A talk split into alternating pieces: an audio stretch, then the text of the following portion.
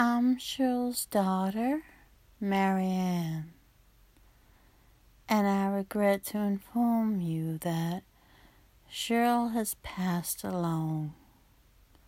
Her stroke has finally took her into realms we cannot ever imagine until we get there. But I sure know she is joining her tall drink of water.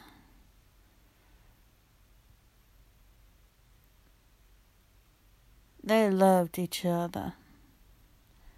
And I'm still not sure how to process this information. But amongst her will, that left everything to me, of course because my brothers just wanted to be the Dukes of Hazzard or the Dukes of our town didn't have anything to offer. The one thing she did want me to say in full congeniality is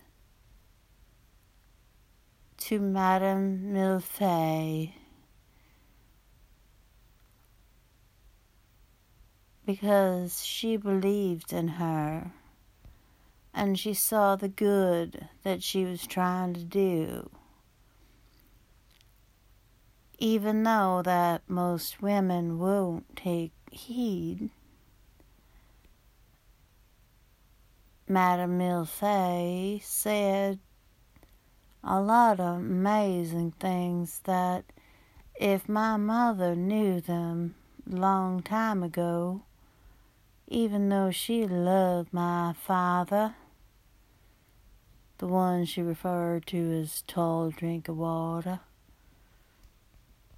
we all knew that he was nothing but water and maybe some alcohol. But he wasn't much of a husband, and he wasn't much of a father, and not really much of a man. But she committed herself to being the woman she was. And she was a good, good woman, her. I can't falter for that. My mom, my Cheryl, as you know her, will forever mourn her death. But we will never forget what she had to say, whether positive or negative. So, goodbye, my mother and goodbye to Cheryl, your loving daughter. Forever your daughter. I'll keep up your blog and I will forever keep you in my memory.